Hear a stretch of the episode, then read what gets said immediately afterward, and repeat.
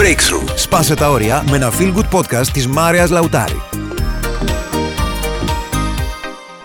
Γεια, είμαι η Μάρια. Μία από τις πιο σημαντικές αποφάσεις που μπορεί να πάρει κανείς στη ζωή του είναι ότι δεν θα υποφέρει. Ότι θα ζει σε μια καλή συναισθηματική κατάσταση. Ωραίο να τα ακούς, αλλά πώς γίνεται πρακτικά, θα αναρωτιέσαι.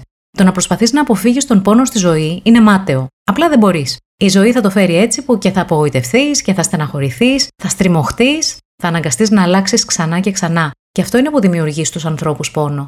Είναι ο πόνος του ξεβολέματος, ο πόνος της αλλαγής. Όμως το να υποφέρεις είναι μια εντελώς διαφορετική κατάσταση. Για να υποφέρεις σημαίνει ότι παραμένεις στην κατάσταση πόνου χωρίς να ψάχνεις να βρεις λύση γι' αυτό. Μερικές φορές, αν είσαι ειλικρινής με τον εαυτό σου, τη στιγμή που πονάς, όντως δεν ψάχνεις να βρεις πραγματικά μια λύση. Άλλες φορές έχεις παραδώσει τελείως τα όπλα και θεωρείς ότι αυτό ήταν. Τέλος. Δεν μπορώ να κάνω τίποτα πια σε αυτή την περίπτωση. Είναι όμως αλήθεια. Δεν υπάρχει τίποτα που μπορείς να κάνεις.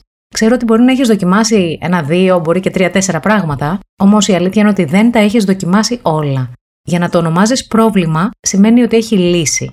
Και η δική σου δουλειά είναι να τη βρεις αυτή τη λύση. Γιατί το πρόβλημα έρχεται για χάρη μου. Το πρόβλημα έρχεται για να με κάνει πιο δυνατό. Θέλει να μου μάθει κάτι. Να μάθω πώς να το ξεπερνάω και να μεγαλώσω περισσότερο. Αυτός είναι ο λόγος που έρχονται τα προβλήματα. Και θέλω να ξέρετε ότι όλοι έχουμε προβλήματα. Κάθε άνθρωπος που γνωρίζετε έχει προβλήματα και τα προβλήματά τους είναι αντίστοιχα με το στάδιο εξέλιξής τους. Υπάρχουν βέβαια και κάποιοι που τα έχουν όλα λιμένα, δεν έχουν απολύτως κανένα πρόβλημα. Μπορείτε να σκεφτείτε κάποιον. Αν σκεφτήκατε κάποιον, θέλω να σας πω ότι αν αυτός που σκεφτήκατε αναπνέει, τότε και αυτός έχει τα δικά του θέματα. Οι μόνοι που τα έχουν όλα λιμένα είναι αυτοί που είναι στα νεκροταφεία. Αυτοί δεν έχουν για τίποτα πια να ανησυχούν. Εμείς όμως που είμαστε ζωντανοί, και δεν προσπαθώ να σας κάνω χιμωράκι, αυτή είναι η αλήθεια. Εάν λοιπόν υποφέρεις, θέλω να σου πω ότι είναι γιατί εστιάζεις πολύ στον εαυτό σου. Όταν υποφέρεις, είναι γιατί έχεις πάθει αιμονή με εσένα.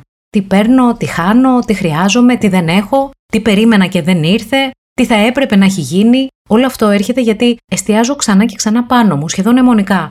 Αυτό λέγεται το παιχνίδι του εγώ, εγώ, εγώ, εγώ. Αυτό είναι που μας κάνει να υποφέρουμε. Το εγώ. Όμως η ψυχή μου είναι μια ψυχή προσφοράς. Ο λόγος που ήρθαμε εδώ κάτω δεν είναι για να μαζέψουμε πολλά και να κερδίσουμε τα πάντα. Ο λόγος που κατεβήκαμε είναι για να δώσουμε. Η σωστή ερώτηση πάντα είναι πώς μπορώ να κάνω περισσότερα, πώς μπορώ να γίνω μεγαλύτερος, να έχω περισσότερα ώστε τελικά να προσφέρω περισσότερα, να δώσω περισσότερα. Έτσι ζεις σε μια ζωή αυθονίας, γεμάτος αγάπη και χαρά. Πώς μπορώ να προσφέρω περισσότερα, πώς μπορώ να δώσω περισσότερα εφόδια στα παιδιά μου και στην οικογένειά μου, πώς μπορώ να δώσω περισσότερα στους πελάτες μου, έτσι γίνονται οι σχέσεις καλύτερες. Πώς μπορώ να είμαι καλύτερος σύντροφος, πώς μπορώ να αγαπήσω πιο πολύ; Αυτοί οι άνθρωποι ζουν στην αυθονία. Και ξέρετε τι σημαίνει αυθονία; Η λέξη προέρχεται από το α το στερητικό και τη λέξη φθόνος. Οπότε αυτοί που ζουν στην αυθονία είναι αυτοί που ζουν χωρίς φθόνο. Αυτοί που δεν συγκρίνονται με τους άλλους. Γιατί δεν το χρειάζονται. Αυτοί που ζουν για να προσφέρουν πιο πολλά. Αυτό είναι μονίμως στο μυαλό τους. Να μεγαλώσω περισσότερο για να μπορέσω να δώσω περισσότερα. Αυτό που δεν καταλαβαίνουν οι άνθρωποι που υποφέρουν είναι το εξής. Μπορείς να σταματήσεις να υποφέρεις. Σταματάει την ίδια στιγμή που σταματάς να επικεντρώνεσαι εσύ στον εαυτό σου και ξεκινάς να επικεντρώνεσαι στην αποστολή σου, στη σύντροφό σου, στα παιδιά σου, στους φίλους σου, στους πελάτες σου, σε κάτι μεγαλύτερο και έξω από εσένα. Η αλήθεια είναι ότι η ζωή είναι μικρή και κανείς μας δεν ξέρει πόσο μικρή ή μεγάλη θα είναι για εκείνον. Όμως θέλω να σε ρωτήσω κάτι. Εάν είχες μια εβδομάδα ακόμα για να ζήσεις, θα εστίαζες στο παράπονο και στην κρίνια που έχει σήμερα; Θα εστίαζες στη βαρεμάρα που μας πιάνει, στο κουτσομπολιό; Αν είχες μια εβδομάδα ζωής, θα ήσουν αγενής με τους ανθρώπους; Θα ανησυχούσες για αυτά που τώρα ανησυχείς; Τι θα έκανες αν είχες μια εβδομάδα ακόμα; Σε ποιον θα μιλούσες; Τι θα του έλεγες; Τι θα έκανες; Πόσα θα απολάμβανες γνωρίζοντας ότι όλα θα τελειώσουν σε λίγες μέρες, ότι δεν υπάρχει άλλος χρόνος; Μήπως θα θαύμαζες το ήλιο βασίλεμα; Μήπως θα ενθουσιαζόσουν με το χαμόγελο του γιου και της κόρης σου; Θα αγκάλιαζες έναν φίλο. Θα έλεγες Σ' αγαπώ στη σύντροφό σου.